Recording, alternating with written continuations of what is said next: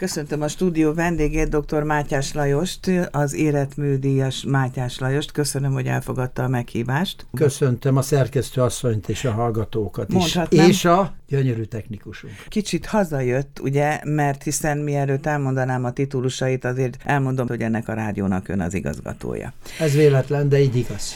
szóval életmű díjjal kezdtük a Központi Kórház orvosigazgató helyettesének, az ér és endovaszkuláris sebészeti osztály osztályvezető főorvosának a köszöntését, és hozzátettem ezt a díjat nyomban az elején, és az is eszembe jutott, hogy ez az életmű díj a művész világban ugye Oscar díjnak felel meg. És amikor Oscar díjat kap valaki, akkor kiáll a pulpitusra kezében a szobrocskával, és megköszöni mindenkinek. Igen, édesanyjának, feleségének, férjének, Ön kinek mondanak köszönetet? Ilyen sorrend, ilyen sorrend. Ilyen Még sorrendben? az apámat kihagyta, és benne van ebbe a köszöntő társaságban, meg hát az egész csapatomnak, közte a Csillagpont Rádiónak is, mert ez is egy felsorolt tevékenység volt itt, az életmű díj laudációja során. Hogyha már nekem a művészvilág meg a művészet jutott az eszembe, hogyha valaki úgy akarja élni az életét, hogy megelégedésére szolgáljon magának, másoknak, szűkebb, tágabb közösségének, akkor bizony az valóban művészet kell, ezt valóban művészet úgy élni, hogy elégedettséget okozzon. És hát ön elmondhatja magáról ezt, majd aztán a későbbiek során felvillantom a múltbéli eredményeit Isten is.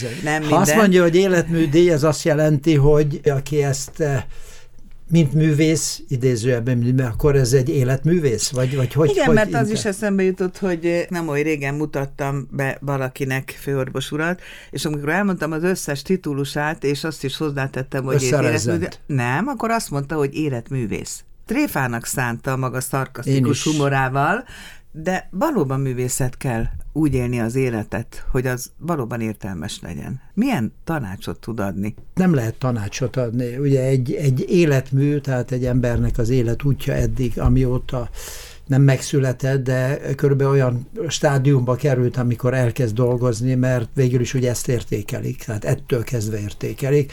Odáig is van egy ugye nehéz vezetőút, már a képzés, meg minden olyan ami ugye eljuttatja az embert már a, a szakmájának, vagy a foglalkozásának, vagy a művészetének a kezdetéig, az is egy jelentős munka, de azt követően arra építve kell összerakni. Ennek egy része tudatos, más része pedig ugye az élete, ahogy, ahogy formálja, ugye az ember reagál ezekre a kihívásokra, változásokra, és ugye abból építi tovább. Tehát az ember nem úgy kezd el, hogy én ez leszek.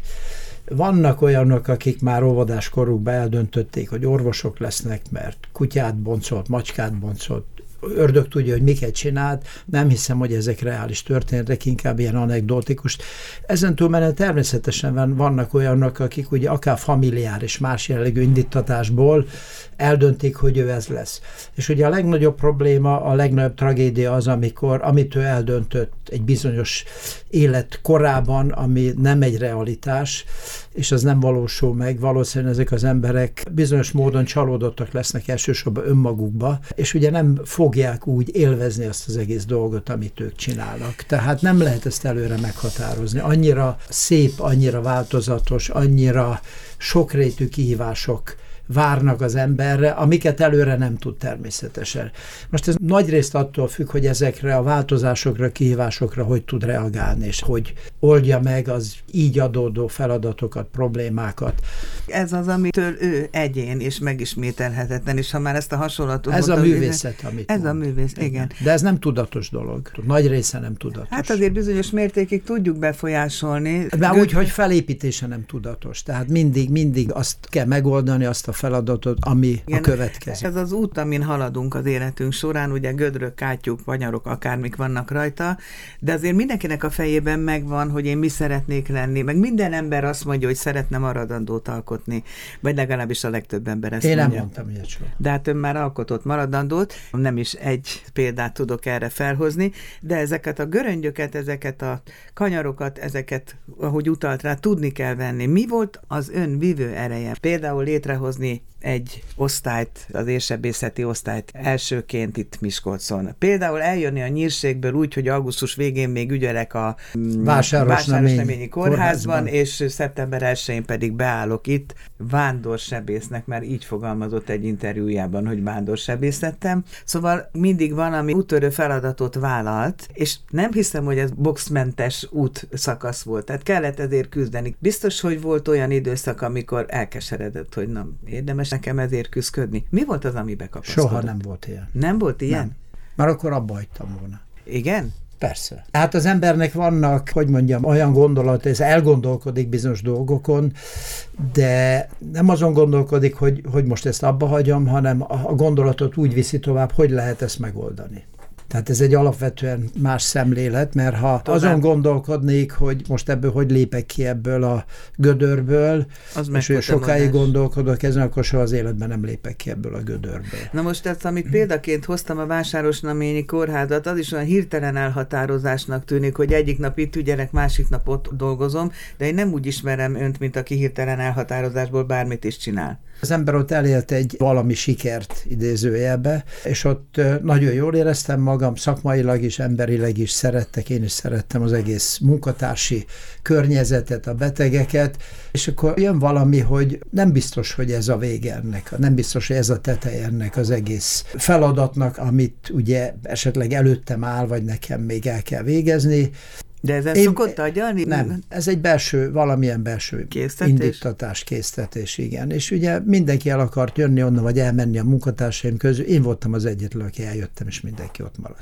És ez a késztetés a magyarázat például arra, hogy ugye sebész van, sok sebész van. Ön mégis az éren belüli sebészkedést, az érsebészetet választotta, amit akkoriban nagyon kevesen műveltek. Hát akkor indult az érsebészet Magyarországon, és volt abban az időben az orvos továbbképző intézet szervezett évről évről évre úgynevezett ilyen továbbképző kurzusokat, többnyire a fővárosban, és ez egy ilyen alkalom volt, két hét alapfokú érsebészeti képzés, és én kértem az akkori vezetőmet, hogy ez a két hét, ez ugye idézőben nem a sok mindenre jó. Egy hétig ott az ember elhelyezkedik, aztán a következő héten meg készülődik haza, tehát ez nem hogy én ott maradnék még, és ebből 6 hét lett, és az a csapat akkor átott össze. A Soltész Lajos az akkori magyar érsebész, tehát aki ugye megalapította, vezette az egész dolgot. Szerencsére olyan emberi indítatás vagy motivációt kaptam, hogy talán ez egy nagyon új, több annál, amit ugye eddig végeztünk. Nagyon sokat dolgoztam egyébként. Én sikeres Nem voltam önmagam hoz... számára a sebészet traumatológiában is, amit ott végeztünk, de mégis volt valami más, valami több, valami új, ha én hazamentem oda, akkor ott és idézőbe érsebészkedtem már az ottani körülmények között. Az emberek csodálták, az egyik csapat, a másik csapat utálta, mert ugye többet kellett vagy valamit csinálni, vagy mást, de végül is jött egy telefon, hogy itt alakul egy érsebészet Miskolcon, és hát hogy nagyjából tudták, hogy kinek van némi affinitása, és akkor úgy jöttem ide. A vándorsebészet onnan jött, mikor ide jöttünk, itt nem volt semmi mindent megígértek, nem volt osztály, nem volt személyzet, és akkor ugye mentünk egyik kórházba a másikba hát operálgatni. Persze, nagyon sok, ugye akkori neves sebészvezetőt megismertem, Kardos Géza bácsit, ezt kell mondanom, Herceg Laci bácsit, ezek ugye hozzám képes bácsik voltak akkor, de úgy emberileg is nagyon jó kapcsolatba kerültem velük. Kollégaként fogadtak, kezeltek, ami egy nagyszerű érzés dolog volt, annak ellenére, hogy én Miskolcon azelőtt gimnazista koromban Tapolcáig voltam egyszer egy ilyen osztálykiránduláson. Semmit nem ismertem. Kardos Géza bácsiról eszembe jutott, hogy roppant népszerű, elismert szakember volt, és volt ő az Ózdi kórházban is, és Ózról idejöttek a betegek hozzá a kezelá, és gyorsan a párhuzamot büszke lenne akkor egykori tanítványára, mert én voltam egy ügyeleti riportban itt az érsebészeten, és oda mentem egy betegágyhoz, és onnan tudtam meg, hogy Debreceni az illető, és kimondottam Mátyás Lajos miatt jött ebbe a kórházba. Az pár évvel ezelőtt volt egy pünkösdi ügyeleti műszakot próbáltam nem ellenőrizni, hanem visszaadni a hallgatóknak, hogy mi mindent végezne. Tehát ezt el kell érni, de nem akarok elkalandozni, visszatérek az érsebészeti osztályra. Kétszer is létre kellett hozni ezt az osztályt. Első alkalommal nem én hoztam létre, mert ugye Gyurkó György volt az első vezető, de együtt küzdöttünk, pár esztendőn keresztül, aztán elmentem Németországba, egy ösztöndíjat szereztem, így lehet mondani. Abban az időben ez ugye nem volt egyszerű történet, 80-as évek, de szerencsére sikerült, és amíg én kim voltam, vagy amiért visszajöttem, az ugye az volt, hogy itt, itt ez a csapat, ez úgy szétesett, összeomlott, és ezért kellett hazajönnöm tulajdonképpen. Még maradtam volna valamennyi ideig. Örökre soha nem akartam kimaradni, bár voltak ilyen megkeresések, késztetések, hogy egy, egy, hát egy a Humboldt ösztöndíjat már egész a közelébe voltam, hogy akkor egy nagyon jelentős dolog volt két esztendőre, anyagilag is, szakmailag is mindenféleképpen, de pontosan emiatt haza kellett jönnöm. Két lehetőség volt, hívtak, ha nem jövök, akkor ugye idézőjebbe diszidálok, tehát ezt én nem akartam. Család itthon volt, egyébként sem nem volt ilyen gondolatom. És akkor hazajöttem, és akkor kellett újra kezdeni az egészet. Egy kicsit nehezebb volt, mert a nulláról egyszerűbb összerakni, mint a mínuszból újraindítani, de hát ez már nagyon régen volt.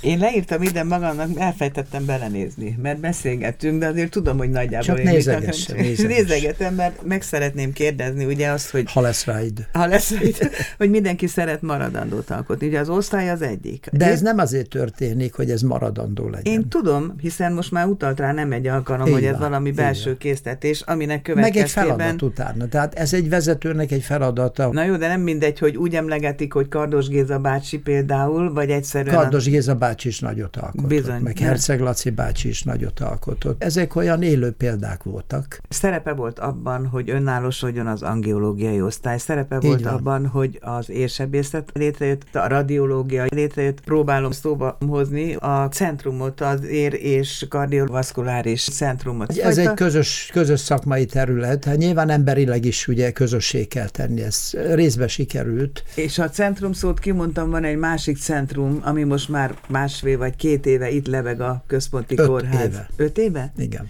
És mikor lesz ebből valóság? Hát a csillagok mostani állása szerint 26 július. Arról a központról van szó, ami a szülészet helyén Minden, minden ki. olyan tevékenység, ami a, a szív és ér. az ér rendszerrel kapcsolatos, az ugye ebben a házban fog lesz. megvalósulni. Ez azért is közel áll önhöz, mert egykor a dolgozatát, diplomamunkáját ebből írta? Volt egy ilyen, az szintén egy centrum lett volna, de az inkább szervezetileg, ez ugye szervezetileg és fizikailag is egy ház, tehát ezettől több, ez tényleg egy csúcs történet, nem csak Magyarországon, hanem ugye szerte a világon, tehát ugye egy épületbe, egy házba teljesen erre koncentrálva történik minden. Most, hogyha ez megépül, akkor ez megint egy olyan egészségügyi létesítmény lesz, ami első az országban. Ilyen konstrukcióban igen. Milyen érzés ilyen feladatokban részt venni? Az a belső késztetés az nem egészül ki olykor-olykor kérdőjellel, hogy na most ez sikerül vagy nem sikerül? Ha úgy állunk hozzá, hogy sikerül vagy nem sikerül, akkor nagyon nagy szansz van benne, hogy nem sikerül. Ha úgy állunk hozzá, hogy ennek sikerülni kell, akkor valószínűleg sikerülni fog. Akkor is, hogyha áldozatokat követel? Nem érzem áldozatnak. Nem? Inkább feladatnak. Ehhez a feladathoz kellenek társak, kollégák? Alapvető szükséglet. Olyan emberek kerüljenek be, olyan embereket találjunk, vagy találjunk egymásra helyesebben, akik ugyanazt akarják ugyanolyan intenzitással, ugyanolyan elhatározással, ugyanolyan szakmaisággal, ugyanolyan emberséggel, volt, hogy konfliktust okozott az életében, hogy ezeknek az egymásra találásoknak a személyén változtatni kellett? Hát ha egy csapat összeáll, akkor ugye azok a személyek, akik nem így állnak hozzá, azok hamar kikerülnek mindenki. Kiperegnek akkor. Igen, igen. Akkor abban a szerencsés helyzetben volt, vagy van, hogy mindig számíthatott egy olyan háttérre, egy olyan csapatra, amelynek a tagjai segítik. A... Hát tulajdonképpen egymásra számítunk ebben, így van. És akkor most meg kell említsem a családot. Egy szakmabéri társa van több évtizede, Rőt Juliana doktornő személyében, és két nagyszerű lány, büszke nagypapája, meg nagymamája, és négy unoka még büszkébb nagy. Négy leányok. Többségben van a nő a családban, ugye? Így van, hát el vagyok nyomva. De azért még behozom a sportot is A vitorlázás jut az eszembe, profi szinten csinálja a Balaton egyik legnagyobb. Hát ilyen fél amatőr, fél profi, így van. Versenyeken indulunk, tehát van egy formális egyesület, és ugye teljesen regisztrált a Magyar Vitorlás Szövetségbe ez az egész történet, és ez ilyen módon úgy profi, hogy ezeken a pivatos versenyeken veszünk részt, de úgy nem profi, hogy mi edzünk. Tehát nekünk ugye van egy polgári saját feladatunk, tevékenységünk, és a szabadidőnk terhére csináljuk ezt ilyen félprofessionálisan. Így áll össze a kép. Én egy magas, vékony, szikár orvossal beszélek. A... Volt ilyen valamikor, Olyan egyéniség, hogy nem az jut az ember eszébe, hogy most érzékeny és összeroppan, hanem kemény harcos és jó humorú embernek tartják. Hát a, ami, ami nem ilyen, az belülről védje meg az embert. Mennyire érzékeny ember? Igyekszek nem megsértődni. De Tehát, bántani azért bántották önt hát, is, gondolom. Persze, hát mindenkit, hát ezen mindenki így van, de ha az a bántás idézőjelbe el kell, hogy érjen engem, tehát az lehet építő is. Ha a bántás olyan, ami egy furcsa emberi attitűdből származik, azokat úgy kell kezelni, hogy valószínűleg ez nem nekem szól. A magyar sebészetért emlékérem, ami úgy szintén egy rangos elismerés, az viszont személyesen önnek szól, meg még sok más kitüntetés, és hát ez az életműdi is, amelyet a napokban vehetett át. Még egyszer szívből gratulálok, és ugyanilyen vitalitást kívánok a jövőhöz is, mint amit nap mint nap lehet tapasztalni Köszönöm szépen, igyekszek, igyekszek.